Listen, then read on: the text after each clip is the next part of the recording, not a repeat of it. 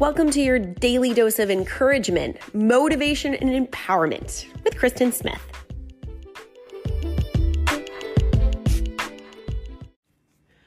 When I tell people to say something nice about themselves, a lot of times I hear, oh my gosh, that's so hard. It's very hard. This is something that I teach people. This is a place that I start in all of my programs. It's a place of starting to uh, cultivate the practice of self love, saying things that are good about yourself. So, why is this so hard?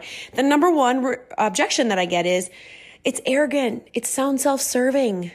And in fact, on Sunday on the beach, we did a plank circle. So we all had to hold a plank and go around the circle and say something nice about the person on our left. And we all had to stay in plank until everybody had taken a turn. And it was really fun. People were really quick to find something nice to say about their neighbor. And then after we rested, I said, all right, we're doing that again. But this time you're going to say something nice about yourself. And it was immediate. Oh my gosh, that's so hard. I can't do that. I can't think of anything. I was not surprised because I encounter this all the time in my work. The reason is because we have this this preconceived notion that to say good things about ourselves is arrogant or like we're bragging. So I'm just going to give you a little example of the difference between self-love and the opposite of that, which is arrogance and conceit. First of all, the most braggy, arrogant, conceited person that you know is the most insecure person who does not have a good, strong sense of self love.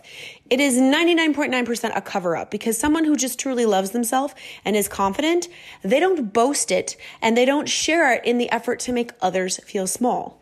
They share it in an effort to make others feel comfortable to also share their power. Empowered people empower others to stand in their greatness. So, someone practicing self love, what does that sound like? Walking into a room, self love says, I am smart. Arrogance walks in and says, I'm smarter than all of you. There's no one here smarter than me. It's the difference. Self love walks in and say, says, I am grateful for my life. I always find a way to be grateful. And arrogance walks in and says, I have way more stuff and way better life than all of you. You see the difference? One is stating something about yourself and being grateful and, and standing in that.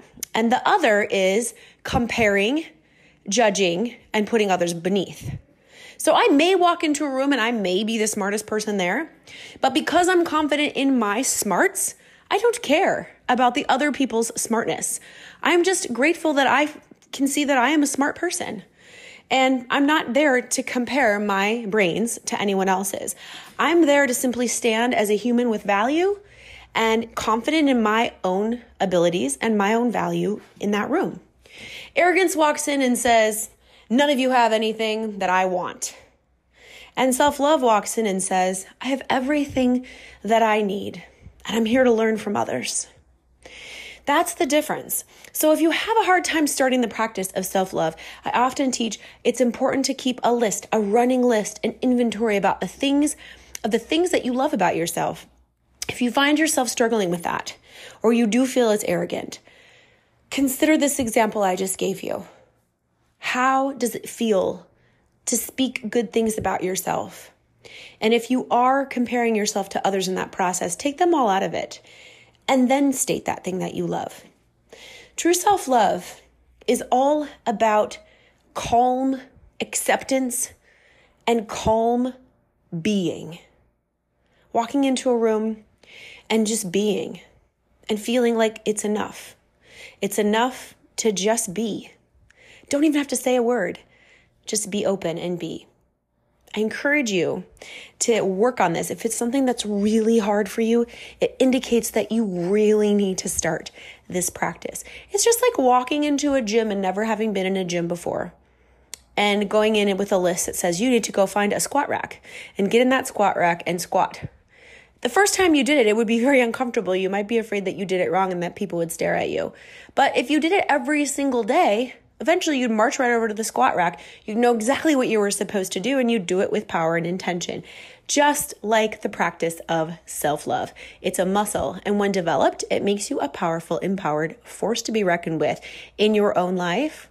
And like I said before, it empowers others to stand in their power too.